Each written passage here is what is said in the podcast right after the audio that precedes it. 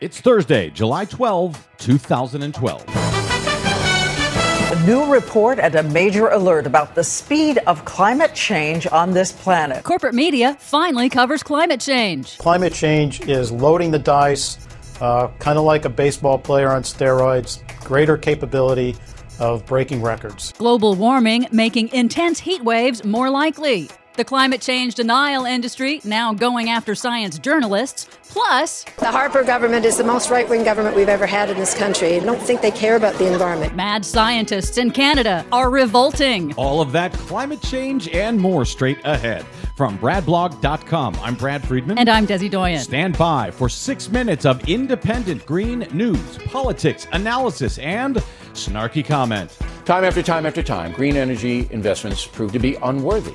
Therefore, the president finds himself on the wrong side of history. And no one knows the wrong side of history like you, Bill O'Reilly.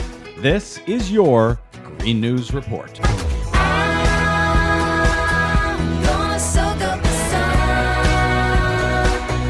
Okay, Des, great news. All of the network news outfits are now covering climate change. Does that mean we get to quit the Green News Report? Oh, no, not hardly. I mean, it's, I know it's something that we rarely say. Good job, corporate media. They really did a nice job connecting extreme weather with climate change science. Here's ABC. Hundreds of scientists from around the globe saying today there is evidence that global warming is accelerating. CBS. NOAA made a point of saying today that the climate change change they've identified as man made. And NBC. The word tonight from federal government weather experts get used to it. They all covered the record heat wave in the context of a new report that confirms the influence of human caused global warming in specific extreme weather disasters around the world in 2011, which was a record year. A new report issued this week from the National Oceanic and Atmospheric Administration warns that while not all events could be tied to global warming, human caused global warming is like weather on steroids. So these events are more likely, more frequent, and more intense,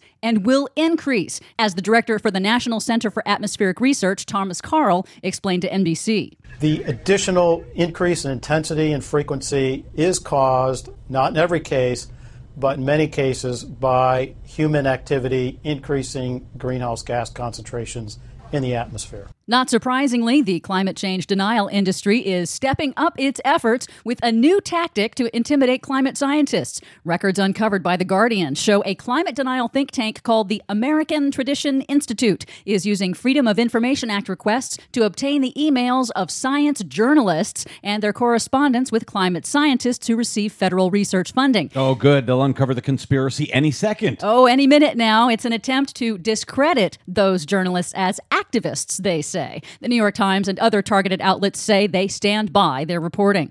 Meanwhile, overfishing, nutrient and chemical pollution, habitat alteration, and invasive species, now climate change and ocean acidification. The world's coral reefs are seriously being stressed out by climate change and other human impacts, say scientists at the International Coral Reef Symposium underway right now in Cairns, Australia this week. New research shows that the combined changes in ocean temperature and ocean chemistry now being observed have not occurred since a major coral reef die off 55 million years ago.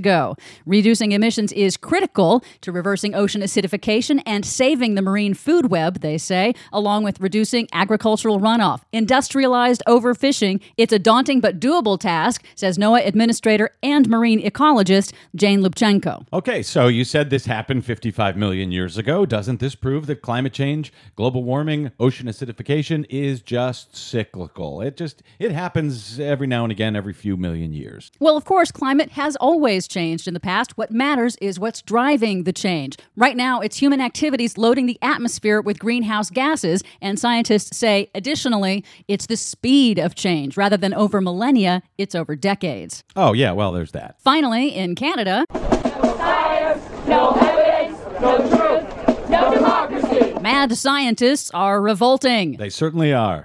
Canada's conservative Harper administration is borrowing a page from the Bush administration playbook, cutting science research and suppressing data. That's the charge from several hundred scientists who marched in protest on Parliament Hill in Ottawa this week in a mock funeral procession behind a coffin and a costumed Grim Reaper protesting what they called, quote, the death of evidence, with sweeping cuts to scientific research, shuttering research facilities, and eliminating entire regulatory offices. My general message to the crowd here and Canadians in general is that good decisions depend on, on evidence all the evidence being brought forward and considered and weighed. Oh, you scientists and your evidence. Oh, I know, causing all that trouble for the poor, poor fossil fuel industry. Indeed. For more on that and all of the other stories we couldn't get to today, please check out our website, greennews.bradblog.com. While you're there, please consider a donation to help sponsor the Green News Report.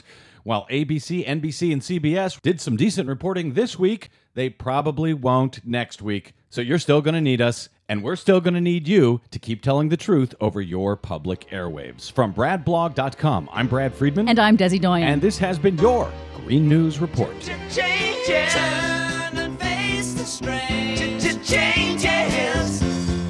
gonna have to be a different man.